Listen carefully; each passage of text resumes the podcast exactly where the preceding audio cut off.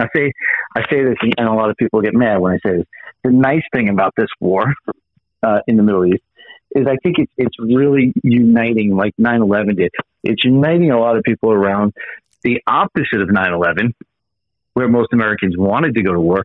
Now it's uniting people around the idea of we don't want to go to war, right? Let me and, play you Lindsey Graham. Uh, he says we're in a religious war.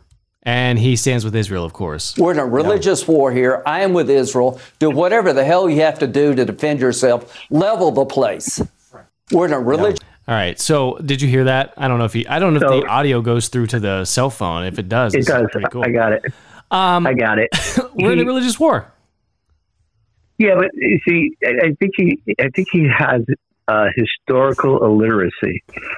Um, so there's never been a, a religious war in the history of mankind where the Jewish people and the Christian people stood together, or the Muslim people and the Christian people stood together.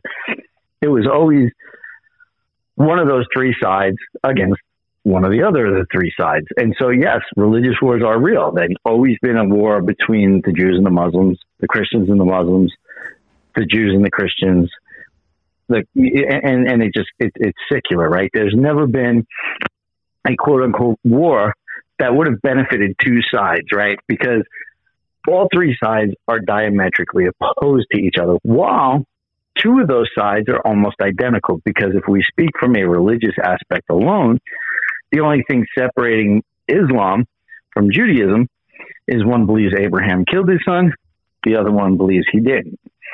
So that's the only difference. From their dietary functions to everything else, they are basically the same, which is why when the Christians went to crusade against the Muslims, the Jews didn't support us. When the Jews originally went to war against the Muslims, the Christians didn't support them. So, you know, the only common denominator here is that the Jews and the Christians have always both fought against the Muslims. We've never fought together against them. But there's never been an out and out war between the Jews and the Christians. So if you look at it historically, there's never been a war. So we could say historically there's never been a war between Christianity and Judaism. And that would be true. There hasn't been. So it's it's it's what I like to call an uneasy peace truce that has lasted for thousands of years. Um, the closest you got to it was when the Romans went to war against Israel uh, way back in the day, but they were pagan at the time, so it doesn't really count. Uh, so Lindsey Graham, I, I, think, is historically illiterate, like everybody else, well, and views this thing as some sort of uh, crusade, if you would, against Islam. Now, here's the thing: both sides are wrong, and I say this. I say this right now: both sides are wrong in this conflict. Okay, you. this is, and let me pause. Trad Patrick joins the Parrott Talk here on the Crusade Channel, live talk radio the way it should be.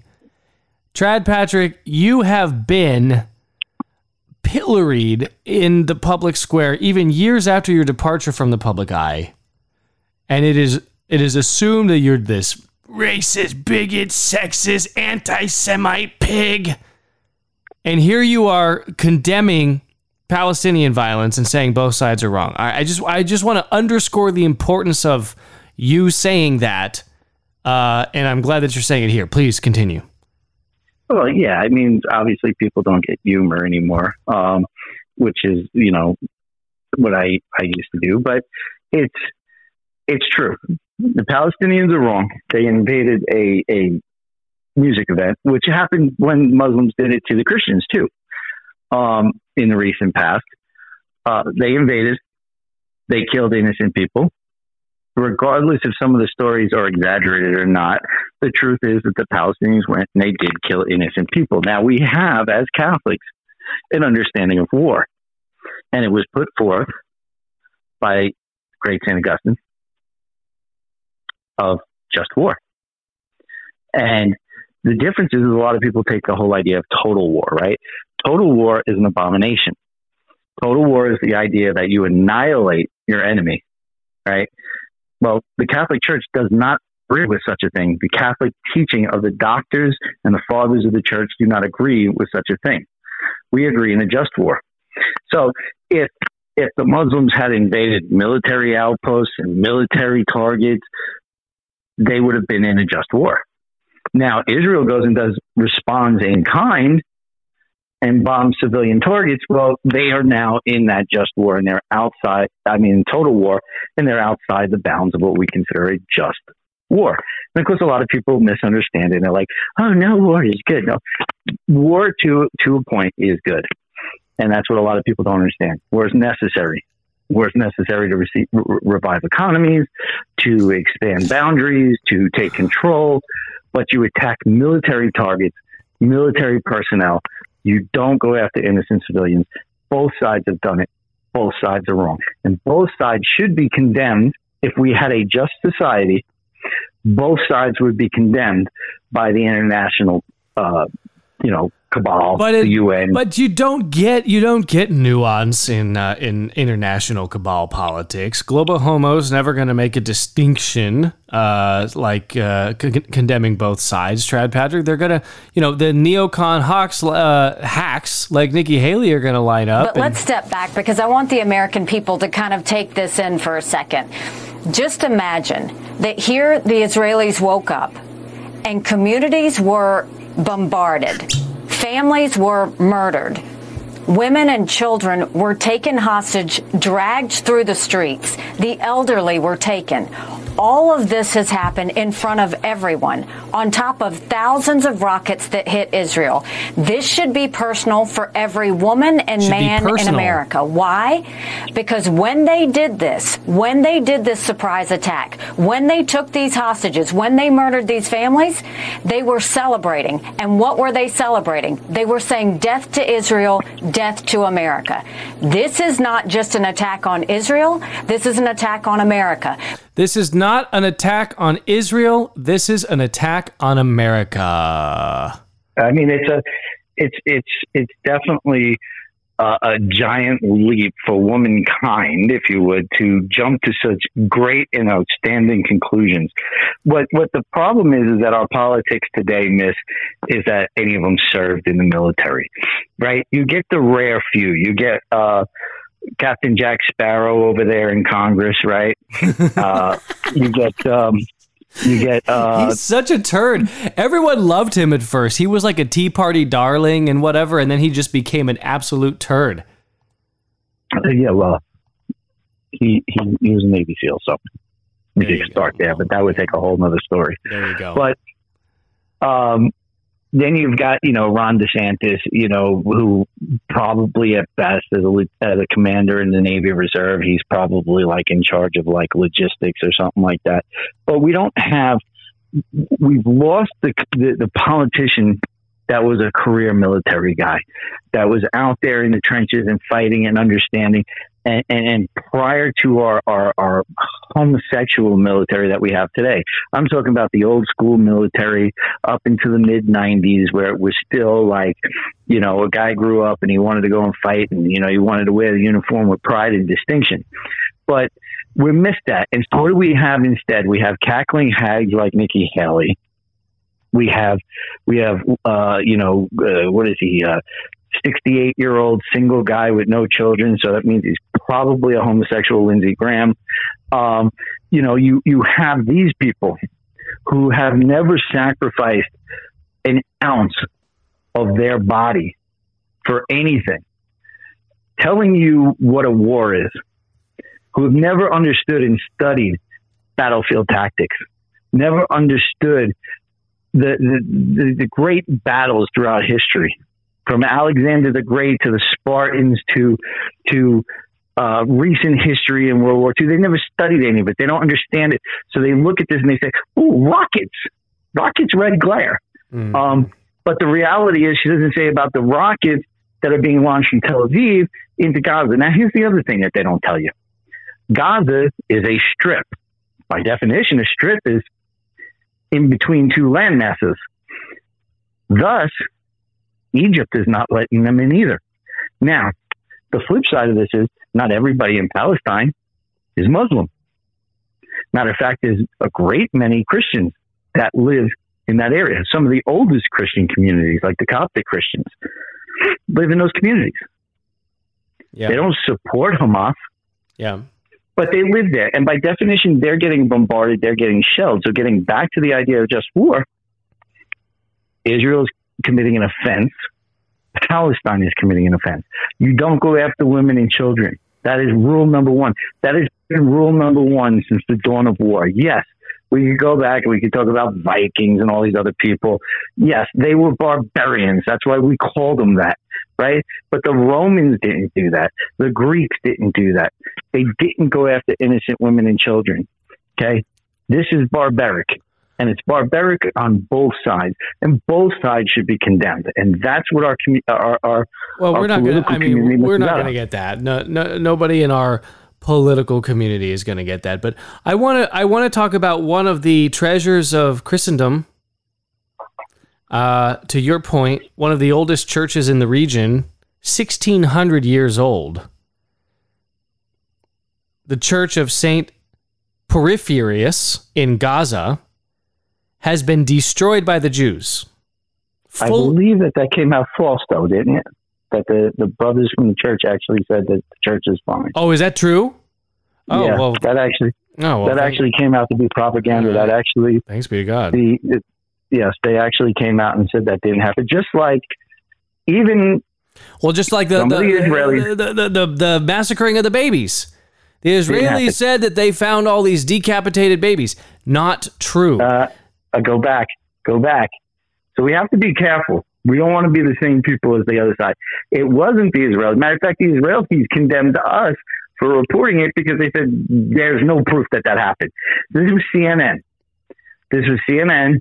This was MSNBC. This was Fox News.